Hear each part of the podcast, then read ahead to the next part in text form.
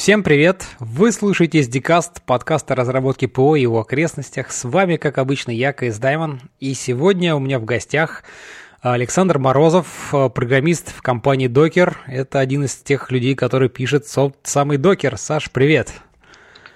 Всем привет! А, ну, вначале по уже сложившейся традиции расскажи немножко больше, там, пару слов о себе. Как ты вообще попал в наш айтишный мир? А, как давно и чем занимаешься? Ну да, ну я, как уже было сказано, программист компании Docker. Я пишу, да, в основном тот самый Docker, который вы запускаете Docker Run и все такое. А, я работаю здесь уже больше полутора лет. Ну, начал я заниматься программированием в школе, но как-то в институт я не попал на программистскую специальность, поэтому в институте я решал лабораторные работы для людей с других факультетов. А потом, когда в конце обучения университета я пошел работать в научно-исследовательский институт математического моделирования, и там писал на C++ какие-то сложные алгоритмы для графов, все Ого. такое. А слушай, а образование у тебя, соответственно, какое-то было с математикой связано, я так понимаю, да, соответственно? А, нет. У меня первое образование это метрология. Это Ох. не наука о метро, а наука о измерениях. Она не очень айтишная. А потом я, да, я пошел получать второе высшее образование в МГТУ имени Баумана, и там, да, у меня было математическое образование. А, ну, я работал в ней, а, писал там что-то, написал. А, ну, короче, там было не очень денежно, а я не москвич, поэтому мне было очень тяжело. И поэтому я пошел работать тестировщиком в компанию InfoWatch, которая занимается... Чем же она занимается-то? Информационной безопасностью. В общем, я там работал тестировщиком довольно долго. Там я узнал про Python, начал на нем писать, выучил его.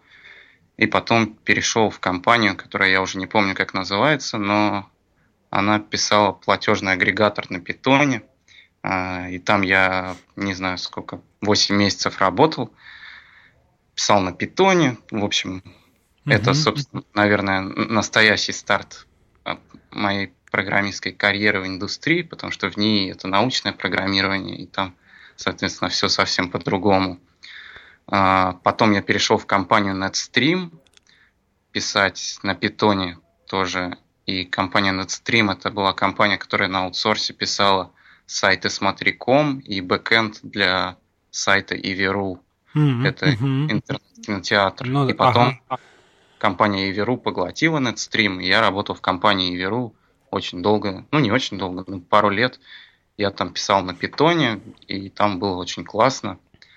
А потом в какой-то момент меня пригласили работать в Яндекс, тоже на питоне. И я три месяца работал в Яндексе и писал распределенный пакетный менеджер на питоне. Но к тому времени, как я работал в Яндексе, мне уже поднадоел питон, и я узнал про язык Go, и что-то пытался на нем сам написать, и узнал про докер, уже начал какие-то pull реквесты делать. Но, короче, после того, как я три месяца проработал в Яндексе, я э, решил уйти обратно в Иверу, писать на Go. И mm-hmm. я проработал в Иверу, не знаю, 4 или 5 месяцев. Я писал э, демон для обработки платежей на Go. Ну и на питоне там помогал как бы ребятам тоже. Но в итоге я накопил достаточно много pull реквестов в Docker, то есть я был топ-контрибьютором, и я, у меня был на GitHub стрик, 33 дня я, подряд я делал pull реквесты в Docker, uh-huh. и мне написал а, основатель докера Соломон Хайкс и пригласил меня работать в докер. И все, собственно, ну, потом, то есть... Это, собственно, а, пару лет назад свершилось, и ты вот, в общем, переехал, и вот с тех пор пили, да. пилишь докер. Да, ну это полтора года назад было. Ну, не знаю. Ну, Короче, ну, плюс-минус, не столь важно, да. Ага. да. Где-то в мае меня пригласили, а, а в начале октября я уже приехал э, в Калифорнию. И mm-hmm. вот с тех пор я работаю в докере. Ясно. Слушай, ну вообще довольно-таки необычная такая у тебя сложилась э, айтишная, я не знаю, там карьера, не карьера, но такой айтишный путь. Вот мне всегда интересно, потому что, знаешь, кого-то там, э, так сказать, сразу там вот с детства так компьютер, родители, да, там всякие БК, электроника, спектрумы, институт. А у тебя вот так неожиданно вроде заинтересовался чуть-чуть в школе, значит, потом институт вообще там метрология совсем в другой области, математика, и тут, значит, питон, и через питон вот так вот ты как-то раз и в Go вышел. Очень, очень необычно, скажем так, бывает. Но зато, я думаю, знаешь, что у тебя можно вот даже сразу, переходя там к теме Go, да, наверное, начнем так издалека, а, очень интересно спросить, как тебе вообще впечатление от языка по сравнению вот, там с питоном и там с C++, которым ты там тоже немножко удалось попрограммировать? А, ну, вообще на C++ я не немножко, а довольно много написал. А, ну да, даже если там в НИИ довольно-таки долго, долго работал. И, Но вот ну, как впечатление ну, вообще? Да, и еще я умею на C писать, то есть я иногда в докере и на C пишу. Ага. Но, как бы я не очень люблю это. А, ну, Go, ну, как бы основной язык-то у меня был Python, когда я узнал про Go.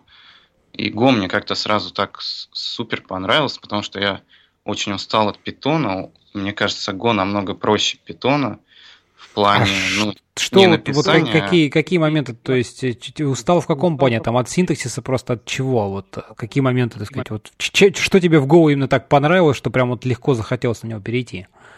Ну, во-первых, мне понравилось, что довольно легко там все рефакторить. Да? Вот в питоне там динамическая типизация, там, ну, то, что программа запустилась, ничего не означает. То есть она в рантайме просто потом упадет и все. А ну, это, Go... в общем-то, беда всех интерпретируемых языков ну, в той да, или иной степени, а... поэтому.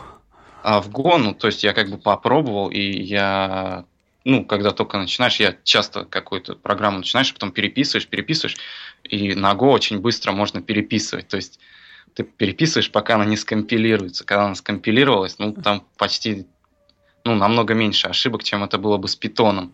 С питоном mm-hmm. даже не знаешь, откуда взяться. Ну, переписал ты кусок, то есть могут вообще по архитектурно быть не связанные куски, и ты один переписываешь, программа вроде как запускается, но на деле-то все не так получается. Ну, то есть вот это мне заинтересовало в Go, то, что вот он так вроде на нем не так уж тяжело писать, не так многословно, как плюсы или C, но при этом он компилируется, и, ну, и компиляция очень быстрая, то есть там тогда вообще там десятой доли секунды была компиляция даже довольно больших программ. И, ну, можно в реал-тайме режиме, то есть э, никакого ущерба я не чувствовал от того, что это компилируемый язык по сравнению с интерпретировано. Ну да, то есть не то, что там ждать каждый раз там си, там make, пока там сбилдятся да, все библиотеки, да, вот это все. И все очень быстро, ну и, соответственно, программа проверяется очень быстро, ну и это, соответственно, ведет к легкому рефакторингу. То есть можно рефакторить, и, ну и ошибки будут только логические, не будут таких ошибок, как там с типами, или ты что-то не передал, или передал что-то не то, или где-то сигнатуру забыл поправить. Угу. То есть очень легко рефакторить. Но вот это сначала мне понравилось. А, но как бы по сравнению с питоном, мне кажется, в Go очень удобно писать а, именно не одному, а в команде.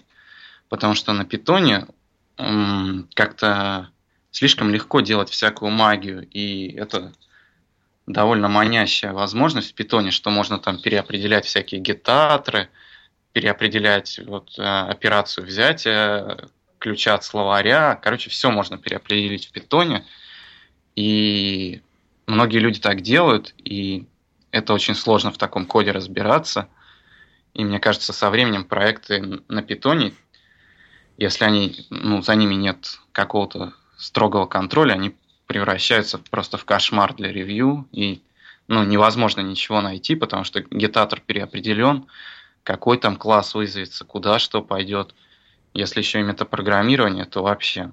Ну, то есть это как-то ну, добавляет веселухи в начале, когда ты пишешь функционал, ты думаешь, о, вот тут я переопределю гитатор и напишу все в одну строку. Но в итоге, когда кто-то другой смотрит, ну или ты через полгода, то это вообще нечитаемо. Слушай, то ну а всякие там практики, практики, практики, там код-ревью и какие-то вот соглашения единые для команды, они же, собственно, призваны упрощать все это дело. Или ты думаешь, а. что здесь все равно это не помогает, потому что всем хочется попробовать да. магии? это не помогает, потому что, собственно, ну, это повсеместно распространенная, как бы мне кажется, проблема питанистов, что они любят эту магию и любят однострочнички. И проблема в том, что, как бы, ну, если я бы был, да, а, как бы, ну, лидером команды, то я бы, конечно, ввел суровое код-ревью и не разрешил бы никакие гитатры переопределять, но так как это не я обычно, то а, ну, а питанисты такие заядлые, они это дело любят, ну и как бы, ну и что такого, переопределил гитатор, ну а через полгода просто все удалим и заново напишем. Ну, в общем, мне как бы, ну, несмотря на то, что я делал ревью, но я как бы не был лидером проекта и не мог навязывать прям свое мнение. То есть я писал, что мне это не нравится, но мне говорили, ну как, это же просто работает. Mm-hmm. Ну, и оно действительно работает, то есть мне нечего ответить. А язык Go, он как бы стимулирует всех писать практически в одном стиле. То есть нет такого, что типа, там один программист на Go написал там с такими-то штуковинами, а другой с другими штуковинами. То есть там очень мало путей достичь а, ну это в смысле, а, э, в смысле, что для решения определенных задач как бы есть вполне себе а, определенные способы, ну там, не знаю, механизмы пути, и их не так много, то есть, да, как бы ты хочешь вот это сказать, имеешь в виду? Да. А, ну смотри, вот уже неоднократно тоже я уже слышал это мнение о том, что вот там, ну, правда, в контексте фреймворков, э, ну, в принципе, к языкам оно тоже в каком-то степени применимо, да, что когда вот есть э, однозначные пути для решения определенных проблем, и они не как бы вытекают из того, что какие-то там соглашения или еще что-то, а как бы это естественное вытекание из просто там особенностей языка или там API, да, это вот упрощает, э, во-первых, вхождение новых разработчиков, да, в проект, а во-вторых, это упрощает в дальнейшем понимание, потому что как бы, ну, все мыслят в одном контексте, и нет вариантов там решить одну задачу десятью разными способами. То есть, в принципе, вот Go, насколько я понимаю, как раз-таки в этом довольно-таки силен и, и хорош. Да, именно так это и есть. И, ну, как бы а, намного проще питона, то есть ну, кажется, что на питоне просто писать, потому что ты просто написал питон, а потом print hello world. Но на деле, конечно, в питоне намного больше всяких понятий, всяких фишечек, всяких... Ну, то есть я писал на питоне, не знаю, три или четыре года, и я вряд ли могу сказать, что я знаю в питоне все. Я постоянно узнавал что-то новое, и как бы, ну, меня это особо не радовало, потому что, ну, можно встретить какую-то незнакомую тебе конструкцию в ревью, и надо гуглить, что она делает, что... А в Go такого нет. То есть я язык Go знаю на 100% и знаю, как бы, э, ну, по крайней мере, сам язык, а не рантайм. Может, в рантайме есть какие-то нюансы, которые я не знаю. Mm-hmm. А в питоне прям вообще легко даже очень-очень долго писать и все равно встретить что-то новое потом. Mm-hmm. Понятно. Слушай, ну вот отсюда, собственно, прозрачно напрашивается вопрос, как бы, как ты думаешь, где основные вот сферы применения там для Go, вот именно, может быть, не в контексте каких-то прикладных задач, а больше, наверное, такой концептуальный, с концептуальной точки зрения, то есть вот, да, там Python, много вариантов всего, где там, ну, может быть, в математике или еще где-то каких-то задачах, а вот где Go хорош своей вот этой логичностью, не знаю, прямотой действия, вот, вот для чего оно лучше всего подходит. Либо оно, в принципе, по определению хорошо, и тут не надо что-то изобретать и пытаться. Ну, да, мне кажется, это хорошо ну, для всего. Может быть, это не очень... Ну, у Go есть как бы... Не, ну, для чего не очень удобно использовать. Типа там, ну, писать э, DSL, типа свои языки. Он mm-hmm. недостаточно динамичен для этого. Но вот мне кажется, на Go вообще очень хорошо писать всякие инфраструктуры, всякие управления серверами, всякое управление чем-нибудь, там, не знаю, протоколы. Из-за вот его статической типизации это все очень классно получается. Ну и вообще, то есть код попроще получается, чем на питоне. А, ну, я не знаю, как там насчет веба, но как-то и люди и веб на нем пишут. И мне кажется, это вопрос скорее инструментария, а не самого языка. То есть, uh-huh. если на Go будет больше фреймворков, таких как Flask, там, ну и ну, да, основные да. проблемы это, конечно, ну, Python, конечно, берет тем, что у него вот есть Django, и там есть Django Migrations для баз, и это вообще там супер фича. Слушай, ну Джанга, по-моему, такая уже монстр- монструозная, что на самом да. деле я все чаще и чаще слышу, что вот Джанга, да вы что, там ради какого-то там, не знаю, небольшого сайтика юзать этого монстра уже, и как бы появляются вот те самые там фласки и тому подобное, какие-то небольшие фреймворки, которые вот реализуют только там маленькую часть, то есть дают вот это ядро, а вот эту вот монструозность всю избавляют.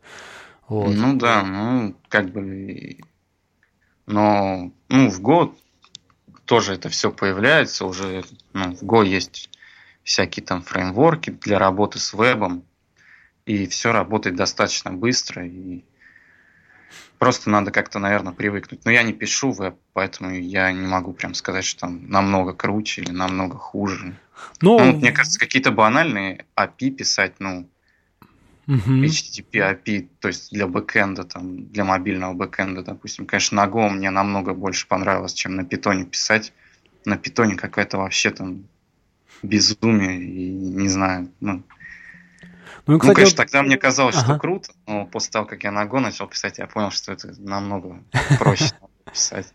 Ну, кстати говоря, Go вот все время присваивают, что очень удобно, у него очень хорошая сетевая вот именно часть, как бы, да, под систему, и очень удобно и легко писать всякие API, вот взаимодействие сетевое, вот распараллеливать все эти запросы что не надо там как-то сильно заморачиваться, как там, не знаю, в сях или где-то там всякие мьютиксы и треды, и, и вот там же эти крутины, да, которые гошные, собственно, или как ну, они называются, да, да, да, вот эти все, все вся штука. Да, грутины, вот. Ну, как бы, ну да, на Go удобно писать всякие сетевые штуки, он, ну, у него хороший дефолт в плане сети, то есть у него а, поддержка сети прямо в рантайме, и там у них есть свой Ну и действительно все работает достаточно быстро, но, конечно, если писать всякие прям все сетевые штучки супер низкоуровневые, вот, я не знаю, там для микросхем, то ну или вообще там, если что-то нужно низкоуровневое, то там ну, с Go это возможно, но не очень просто. Uh-huh. Но, в принципе, то есть это будет точно так же, мне кажется, как на C. Просто вызываешь все сколы там, ну, понятно. А, ясно. Слушай, ну да, расскажи немножко поподробнее, вот что ты конкретно там делаешь на Go и там в конкретно, так сказать, в докере какую часть там или компоненту или там, не знаю, модуль ты вот вообще чем занимаешься, так расскажи поподробнее, интересно.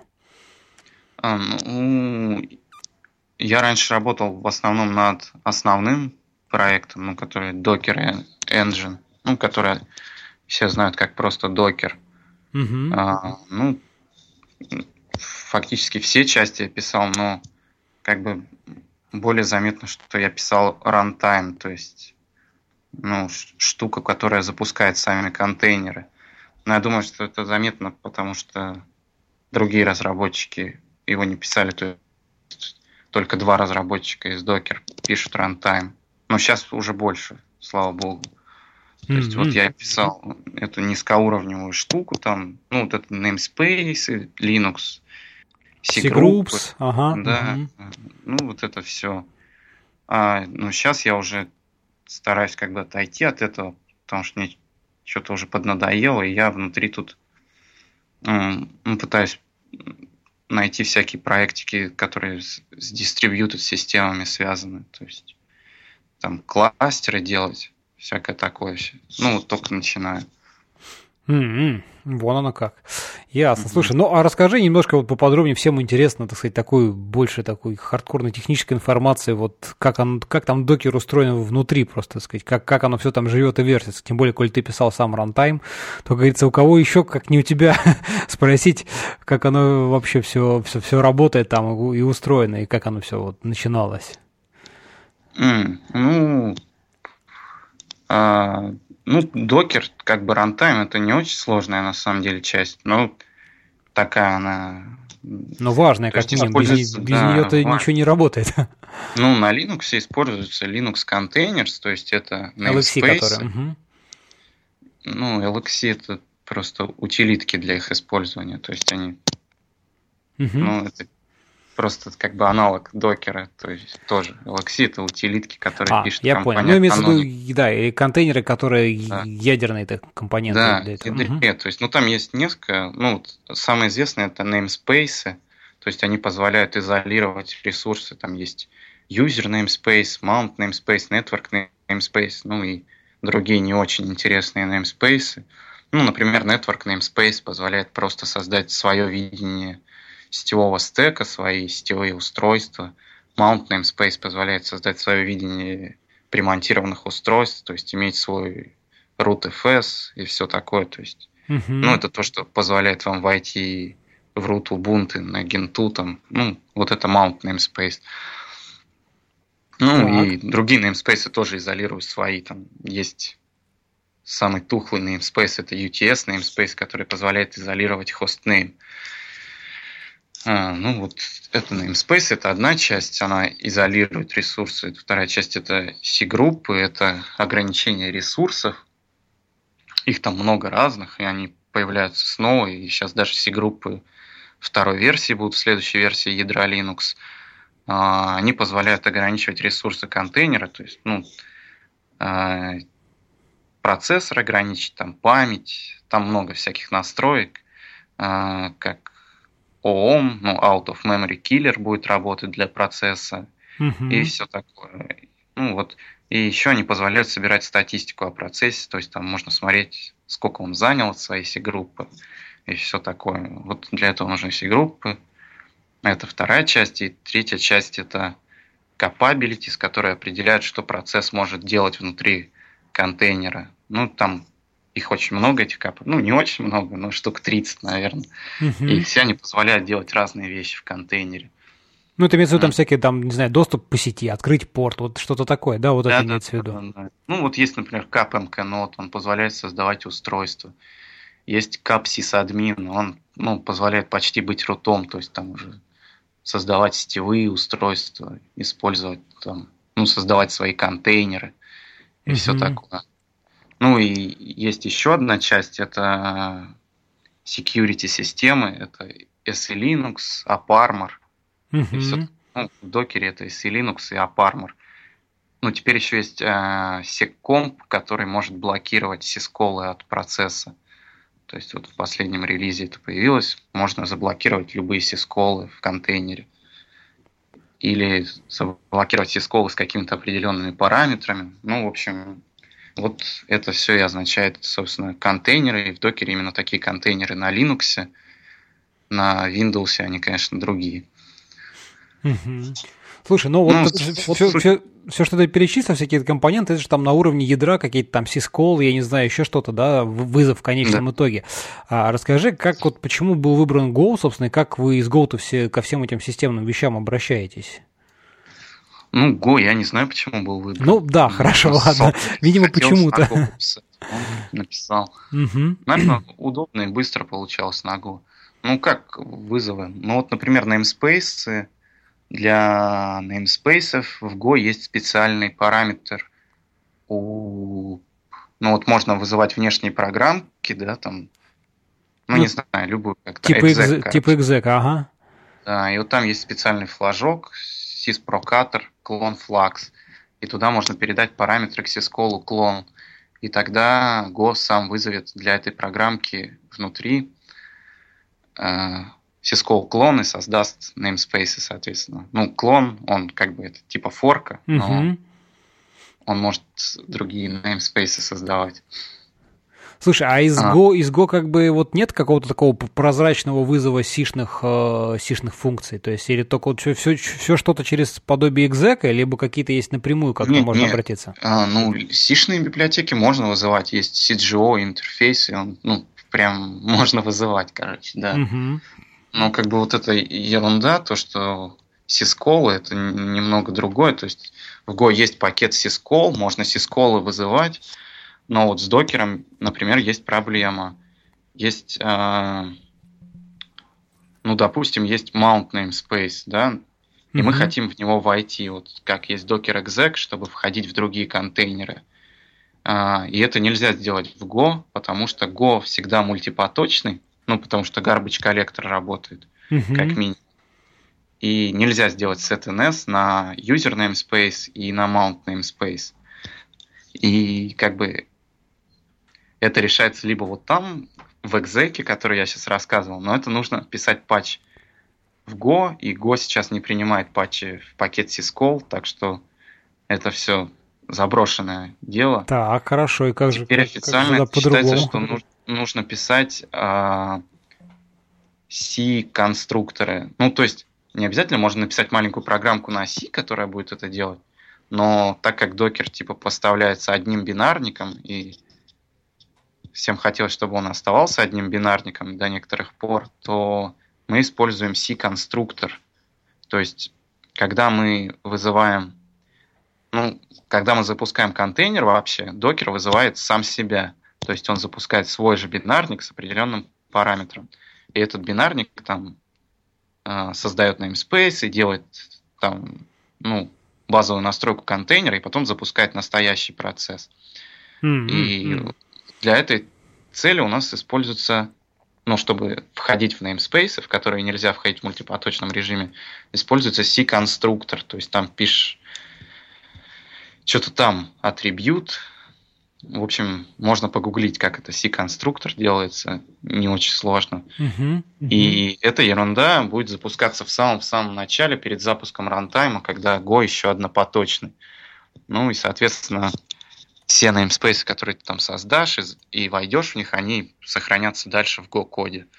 То есть уже можно будет спавнить треды, и все произойдет. Ну, понятно, то есть вы ну, в, начале, есть... в начале, так если как бы обобщить, то вы просто запускаете, ну, такой маленький хак, который позволяет вам запустить как бы себя, но с необходимым уровнем привилегий доступа там ко всем а, там, подсистемам, ну, да, namespace да, там, да. и так далее. А уже дальше, да, поскольку, это... поскольку права есть, уже можно там делать, что хочешь, по сути. Да, ну и эта часть ну, написана там на C. Ну, то есть это C, который компилирует потом сам Go, mm-hmm. как уж там посчитает нужным. Mm-hmm. Ну и этот C-конструктор, он запускается перед запуском рантайма, то есть mm-hmm. ну, то есть можно что-то там сделать и потом уже это использовать внутри Go кода. Понятно. Понятно. Такая хитрая штука. Да, слушай, ну вот довольно-таки интересно, особенно там я вот никогда как так сильно подробно не интересовался, как он там работает внутри, вот довольно-таки интересно было послушать. Слушай, а расскажи, вот э, были какие-то потребности, ну, поскольку все-таки тут вы очень много общаетесь с какими-то подсистемами там ядра Linux, да, там потребности в, я не знаю, каких-то там патчей непосредственно в Linux kernel, либо еще куда-то, вот, и либо всегда всего хватало, то есть, ну, вот про интересно про взаимодействие просто вот с каким-то другим, то есть там, с, ну, в первую очередь там с Linux Linux kernel там mm. что-то было такое? Ну, ну, как бы а, обычно люди сами интересовались, то есть в ядре, ну, некоторые люди сами как бы что-то делали там для докера, и то есть, ну, довольно дружелюбные были. А, как бы и я послал ровно один патч в ядро, и он даже не был отревьювлен, так что я ничего не написал в ядро. Нет, я, но... я просто, знаешь, почему? Я просто вспоминаю, например, там, как он, э, из Parallels, да, у них эта штука, которая крат, крио, да, create да, э, checkpoint restore in user space, вот там Андрей Вагин ага. рассказывал, как э, им же там не хватало каких-то штук в ядре, да, и они туда, значит, там генерили, посылали страшные патчи, как они там пропихивали, ну, да, чтобы да. оно попало. То есть у вас, в принципе, вот таких особых проблем как-то не было. То есть, в принципе, ну, может быть, вы чуть позже, просто потому что уже там какая-то часть там то есть и группам уже все, все необходимые, по сути, там, namespace уже что-то было, наверное, да, для того, чтобы это все сделать. Ну да, ну и как бы просто, ну просто продукт другого уровня немного, чем Parallels. Ну да, конечно, конечно, безусловно. Ну а, вот сейчас угу. а, Docker купил компанию Xen, так что можно сказать, что Xen подсистема в ядре это теперь Docker. Слушай, ну да, Xen это как раз-таки один из таких уже там бородатых проектов, связанных там с виртуализацией, с контейнеризацией mm, да. и прочими. А, ясно. Видимо, оттуда, так сказать, я понимаю, будет взято что-то на вооружение, как-то брошенное, так сказать, объединенные силы. Ясно. Слушай, а расскажи немножко вот про м, команду проекта. Ну, то есть, вот ты там говорил, что там упоминал, что в какой-то момент там у Docker Runtime вообще два человека пилило. Вот расскажи там, может быть, что, с чего начиналось, ну или когда ты пришел, сколько там человек было тогда в команде, сколько есть сейчас, как у вас там распределены там какие-то, не знаю, зоны ответственности, роли, вот как, как, как сейчас происходит вообще, э, команда проекта живет? Ну, если говорить про именно вот основной проект Docker, то есть основная, как бы называлась раньше Core Team, а есть еще distribution team, который занимается имиджами, там, pull, push, вот это все там, формат mm-hmm. имиджей mm-hmm. и все такое. В общем, distribution есть отдельная тима. Когда я пришел, то не было distribution тима, была только core team, а, и она была, не знаю, размером человек 5, может быть. Mm-hmm. И сейчас, я не знаю, человек 8 или 9 у нас в команде, вот в Core Team и в Distribution там, ну, еще нормально. Еще есть, отделилась как бы другая тима, которая работает над проектом Swarm, который, ну, в общем, это про кластеризацию, там, про запуск контейнеров на разных хостах, все такое. Mm-hmm. А, ну, вот и все, как бы, ну, над рантаймом сейчас вот у нас еще парень пришел, работает, и еще парень из Эстонии приехал, тоже над рантаймом чуть-чуть работает. Но он вообще молодец, он над всем работает, над дистрибьюшеном, над, над рантаймом тоже. А, ну, у нас теперь есть менеджер с некоторых пор. Но когда я пришел, ничего, никакого менеджера не было ничего такого. Сейчас как-то, ну, раньше было просто как бы open source и open source, и было много чего делать, и как бы а, комьюнити диктовало требования само собой. Но сейчас у нас как бы есть менеджеры, и у нас есть какие-то роадмапы тут внутри, что мы хотим сделать и все такое. Mm-hmm. Mm-hmm. Обсуждаем что-то, включаем, что-то не включаем. Ну, короче. Ну, это уже как-то стало такой, ну, более не то, что там просто какой-то такой open source стартап, а уже как-то больше формироваться в нечто такое именно вот как полноценную какую-то компанию, я так понимаю, уже с какими-то ну, понятными да, да. там стратегиями и направлениями развития. То ну, есть, потому что стали появляться другие продукты помимо Docker, то есть которые используют Docker внутри компании. Ну, mm-hmm. я имею в виду там какие-то, как это ну, какие-то там платные, типа security проверки контейнеров, я не знаю, там orchestration контейнеров, mm-hmm. Tutum, там вот, который тоже Tutum купил докер. А, ну и они что-то тоже хотят от нас, ну от проекта Docker, который open source. Mm-hmm. И мы как бы стараемся включить их требования в релиз. То есть, если кому-то что-то надо, то мы стараемся там. Но как бы мы никогда ничего не делаем в ущерб open source то есть такого нет, что типа там мы внутри там что-то подшаманили и потом в мастер вмерджили. Всегда открывается pull request, всегда идет ревью, и как бы не все мейнтейнеры работают в докер. Даже ну, большинство мейнтейнеров не работает в докер. Ну и все ревьюют, как бы кто-то доволен, кто-то недоволен. Но если как бы есть большинство голосов, то он мержится, если нет, то закрывается. И как бы ну, были... такая, в общем, много... демократический ну, подход к ну, вливанию да. фичей. Я так понимаю, собственно, практика код ревью, соответственно, у вас, вы там все смотрите, да, на, на, на там, merge квесты, pull реквесты. А, еще раз что? Я говорю, соответственно, у вас там и практика код ревью очень как бы хорошо поставлены разы, то есть вы там все смотрите на код друг друга там, ну или как бы хотя бы больше, чем один человек там смотрит на код. То есть просто так никто не сливает да. там ни в дев, ни в мастер, ничего такого. Не-не-не, вообще, а, а, вообще мастер вид, ну да, не, нельзя пушить в мастер и ничего такое. Угу. А, ну, то есть надо, да, набрать как минимум два голоса, чтобы смерджить. Ну и еще там есть как бы дизайн-ревью. Должно сначала дизайн-ревью пройти, а потом уже код-ревью. Ну, то есть это вообще определить, как бы, хотим мы такое или не хотим. Угу.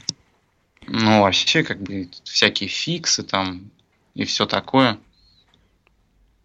А, ну, они не требуют дизайн-ревью, и можно их постить. И если набрало два голоса, то сразу мерджит Угу. Ну, с фиксами понятно, что там какие-то баги, с ними как бы они исправлены, работает, все зашибись. Больше тут вопрос каких-то новых фич, которые там требуют каких-то архитектурных изменений, может быть, там инфраструктурных. Вот с ними, конечно, так понимаю, больше надо обсуждать, и чтобы все, все как бы согласились, поняли, что оно того стоит и правильно сделано.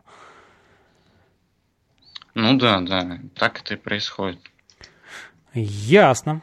Слушай, а вот, ну, расскажи немножко поподробнее, это как бы, как вы вообще там вот сообществом взаимодействуете. То есть, я так понимаю, проект был изначально open source, да, и, в общем-то, ну, там, pull реквесты какие-то там, или там, не знаю, запросы на фичи сразу там стали появляться, вот хотим это, надо то, все. Как вообще у вас там команда изначально взаимодействовала, там, общалась, какие фичи там понимала, что нужно, не нужно. Ну, потому что а, как бы если проект популярный, сам понимаешь, всегда появится там большое, точнее, большое количество людей, появятся разные желания, которые, не все из которых, в общем-то, стоят того, чтобы быть реализованными, да, а, то есть вот как вы вообще с сообществом взаимодействуете? Непосредственно вы как программисты тоже там тратите свое время, там смотрите, либо у вас кто-то там, не знаю, есть какой-то отдельный там люди, которые занимаются там обработкой ишисов, там pull реквестов я не знаю, вот со стороны, именно со стороны сообщества как бы. Ну, как бы, да, проект был open source, но он был open source на самом деле не с самого начала, с некоторых, с некоторых пор. Ну, то есть, ну, комьюнити приходит, людям интересно. Вот как раз Go легко писать. И люди приходят, что-то фиксят, какие-то фичи предлагают. Ну, фичи, конечно, не просто так принимаются, то есть мы обсуждаем там, нужно это или не нужно. И у нас есть mail-лист для мейнтейнеров, мы и с другими мейнтейнерами то, что э, обсуждаем. Ну, короче, комьюнити вроде у нас, ну, такое довольно хорошее. Люди приходят, что-то постят там, интересуются. Mm-hmm. так вот ну, в общем, более-менее в целом так все обычно идет нормальным чередом, то есть без каких-то особенных там я, ярко выраженных там, я не знаю, отклонений либо еще каких-то уклонов в сторону. Слушай, а какие-то расскажи немножко вот про, так сказать, там инфраструктуру. Ну, то есть у вас там код покрыт тестами, все это где-то там запускается, собирается, там, не знаю, есть какие-то интеграционные тесты. Все-таки Uh, а, уже проект такой довольно-таки серьезный, там стабильный, тут как бы как у вас вот вы именно с точки зрения, там, не знаю, ну, DevOps, вот, вот этого всего подхода, как у вас все это устроено? Ну да, ну у нас есть интеграционные тесты, юнит-тесты, и там еще есть тесты запускаются, есть клиент питоновый, он тоже свои тесты там запускает. Все это запускается в самом докере, и это запускается на Jenkins, на в Amazon Cloud. Угу. Jenkins запускаются там, они с разными операционными системами, с разными там граф-драйверами, есть специальные тесты для Windows клиента, есть даже сейчас специальные тесты для Windows демона, и все это тестируется, есть для разных архитектур, там, которые, когда есть сомнения, запускаются, есть ARM, угу отдельная ветка user namespace, и есть еще experimental build, который тоже запускается на каждый pull request. Ну и мастер все время запускается на разных операционных системах и с разными файловыми системами. Но ну, вот это все это делает Jenkins. То mm-hmm. есть mm-hmm. еще у нас есть предварительные проверки, то есть там, чтобы был комит подписан, ну, это на ну, уровне хуков, видимо, я так подозреваю, вот эти предварительные проверки. Ну да, сделаны. на уровне хуков GitHub, да. Ну и то есть у нас проверяется вот там утилитки есть в Go всякие для контроля кода, и мы их тоже запускаем все, угу. и все нормально. Ясно, ясно. Uh, слушай, расскажи немножко вот про вообще экосистему докера. Ну, то есть вначале там докер runtime, как непосредственно основная, вот там, не знаю, основной проект, но ведь постепенно он, собственно, оброс разными там сторонними утилитами, да, вот, ну, то есть там какой-то набор есть там, наверное, пакетов непосредственно вами поддерживаемые, там появились какие-то там, не знаю, независимые всякие полезные тулзы там для формирования этих там образов, еще чего-то вот как бы про это, как, как что ты про это можешь сказать, как что есть там или как оно все это развивается, живет, какие-то там полезные штуки, может быть, что-то. Ну, вот есть отдельная а, вот distribution есть, репозиторий отдельный, там лежит registry, который можно локально поднимать. Uh-huh. А, сейчас из докера выделяются всякие пакеты, можно посмотреть. Там сейчас мы выделили пакет в отдельный репозиторий с а, API, то есть можно его импортировать и использовать, то есть чтобы не импортировать там весь докер, а просто API, и вроде люди довольны.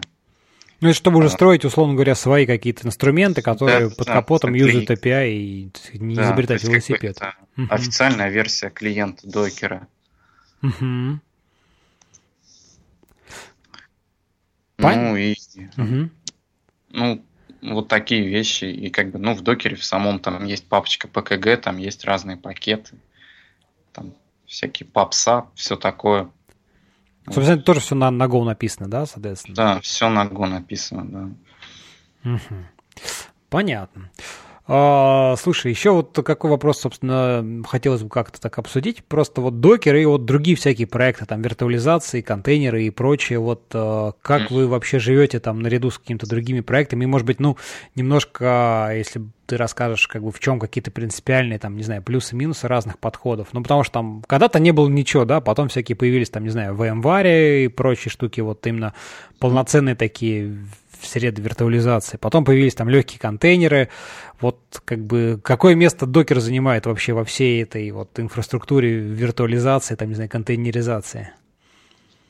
А, ну, вообще идея такая, что в будущем докер будет а, занимать чисто инфраструктурную часть, то есть он сможет запускать не только контейнеры, но и виртуальные машины и что-то еще. В общем, есть такой Open Container инициатив, созданный докером в Linux Foundation. И там мы делаем, то есть пытаемся создать стандарт для запуска контейнеров. Ну, то есть этот стандарт можно реализовать и через виртуальные машины, и кто-то уже даже реализовал. И на основе других контейнеров есть какие-то там Intel Clear Containers. А ребята из Oracle там в Open Solaris его сделали, и докер сможет их запускать. Угу. В общем, идея такая, что докер сможет запускать все, что угодно. А, в текущем виде, конечно, Linux контейнер, но это просто Linux контейнер, который, ну, чуть-чуть удобнее использовать, чем LXC. Ну и, а, конечно, фишка докера это вот эти имиджи, слои, кэширование, и что можно дистрибьютить быстро имиджи и все такое. Ну, ну да, вот, это, ну, конечно, разные, такой... сейчас контейнеры, разные есть вещи. Ну, ну, самый известный конкурент докера это вот Rocket от CoreOS. Да, я ну, вот как раз-таки только хотел сказать про CoreOS, когда тут как бы идея вот этой контейнеризации вообще доведена до такого некого там максимума, да, то есть прямо у тебя вот запускаешь угу. там ядро, и оно, то все, что делает, это запускает, значит, там контейнер и уже управляет ими. Вот. Что ты вообще думаешь про саму вот эту идею, подход вот э, к ОРОС? Да я, честно говоря, не знаю. Ну, наверное, нормальная идея. Это, может быть, это безопаснее. Просто это не всегда очень удобно. Но, как бы, имеет право на жизнь, да. Ну, по идее, это Rocket, это же просто программка. CoreOS это как бы э, и операционная система, и компания. И ну да. Просто, ну, а Rocket это их их контейнер engine, который, ну, тоже там с имиджами, ну, похож на докер. Какие-то у них там свои фишки, другая сеть, а, другой формат имиджей, что-то они там... А они несовместимы с докером, да, насколько я, я помню? Там просто была какая-то вроде бы, или я вот поправь меня, да, да, да, тема, чтобы там, значит, как, как-то сделать какой-то универсальный, чтобы можно было там прозрачно, хочешь что, хочешь все, или, или я что-то напутал. Где-то что-то такое было, там, не знаю, в прошлом году, кажется. Ну, вот это вот это open container инициатив, то есть, что у тебя есть какая-то штука, которая может запустить что угодно, все, что поддерживает этот open container инициатив. Но вот эти имиджи, они у них не только для этого, они предназначены, они там, ну вот, у CoreOS они там что-то подписываются, GPG ключами, то есть что-то там DNS резолвится, в общем, mm-hmm. они гораздо больше делают, чем просто запускать контейнер. Ну и у докера точно так же слои, там все дела. То есть это уже другая задача. И вот у них их стандарт ACI, по-моему, я не знаю, ну, короче, их имиджи, он, докер не может их запускать, да. А слушай, а в рамках вот этой инициативы, собственно, ну, кто-то еще помимо докера, какие-то еще компании принимают участие, да, вот, э, если ты знаешь, расскажи немножко. Кто, кто еще как бы в этой теме варится и как-то пытается это дело развивать? Ну, там можно посмотреть, на самом деле там как бы, я вообще не знаю, там 50 компаний или даже больше, я не знаю, кто это такие. в основном, то есть, ну, у нас есть собрание, то есть мы из тех, кто работает а, над этой ини- инициативой, конкретно, ну, вот, Docker, CoreOS, Брэндон Филлипс из CoreOS, это CTO, uh-huh. а, а, из IBM вот сейчас пара человек, из Solaris ребята очень интересуются, ну, из Oracle, то есть, ну, они довольно активно и быстро имплементировали, и им это интересно. А Huawei, это из Китая ребята, которые маршрутизаторы делают. Угу. Не знаю, какой вообще им интерес. Ну, видимо, какой-то есть, да. Да, ну и вот из Microsoft есть мужчина, но он как бы не работает, он ходит на собрания, слушает там, что происходит вообще. И, ну, разведывает, ну, разведывает обстановку. Да, ну чтобы там ничего совсем уж плохого не случилось, типа там слово Linux не включили, что-то такое, не знаю.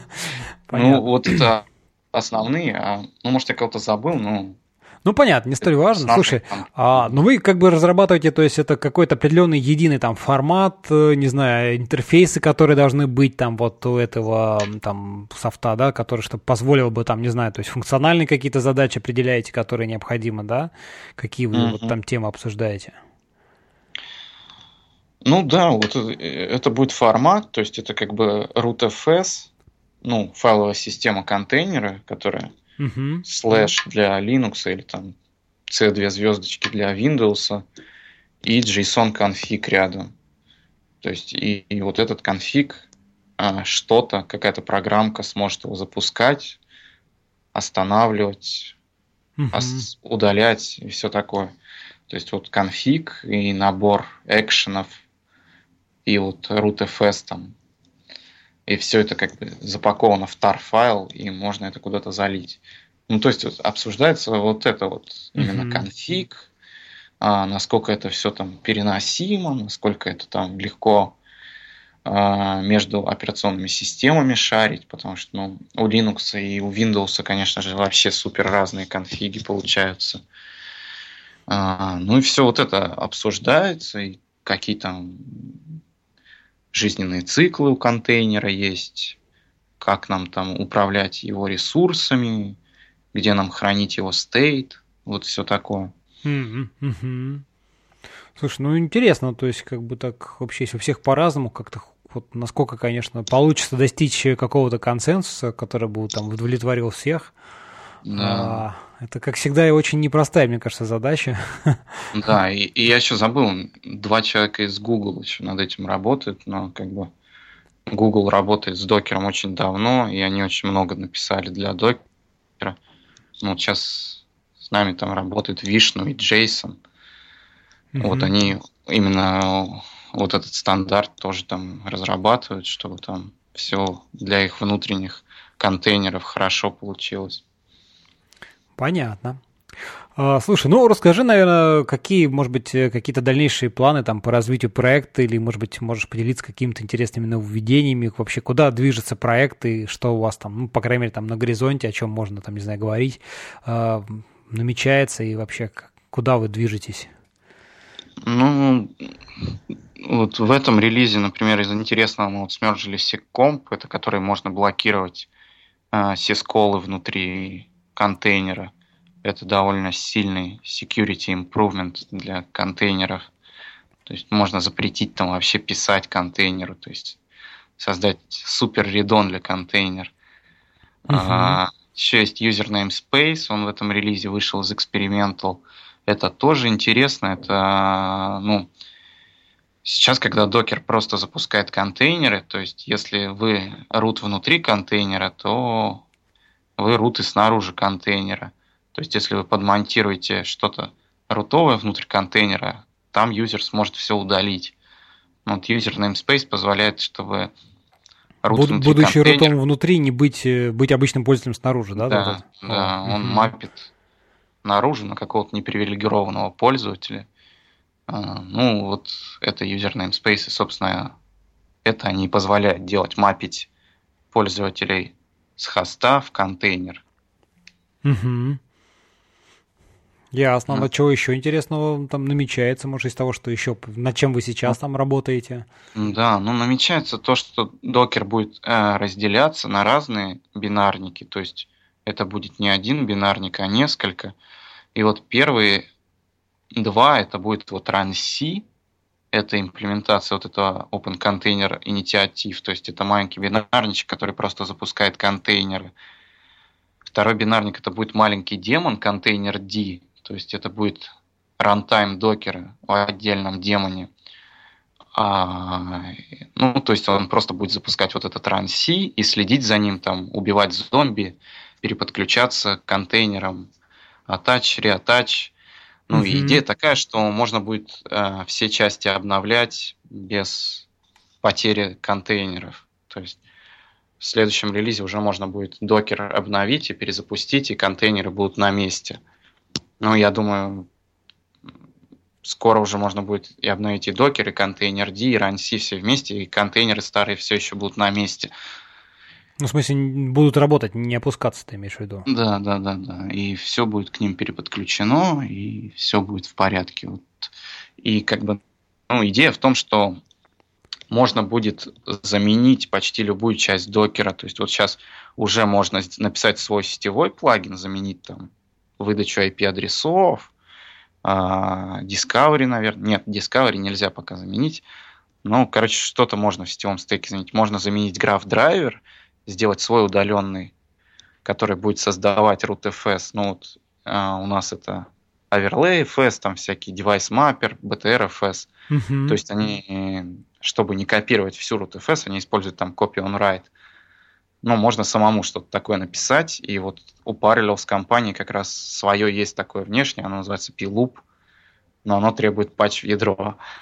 Но оно есть, то есть как бы есть реализация. А, ну, и вот есть еще volume драйверы, то есть можно написать volume драйвер и маунтить там удаленные папки, не знаю. В общем, у кластера HQ есть плагин, который позволяет удаленные папки монтировать, то есть позволяет контейнерам писать на удаленный хост прямо. А, вот лог-драйверы тоже скоро будет такой простой, который позволит что угодно писать. А, еще идея, чтобы можно было заменить билдер, который создает имиджи докера. Mm-hmm. Но пока это как-то планы. Ну, идея в том, чтобы сделать максимально кастомизированный продукт, но как бы с неплохими дефолтами. Mm-hmm. Вот это как бы будущее докера в том, что ну, а, любые подсистемы можно будет заменить, но как бы дефолты будут тоже неплохие.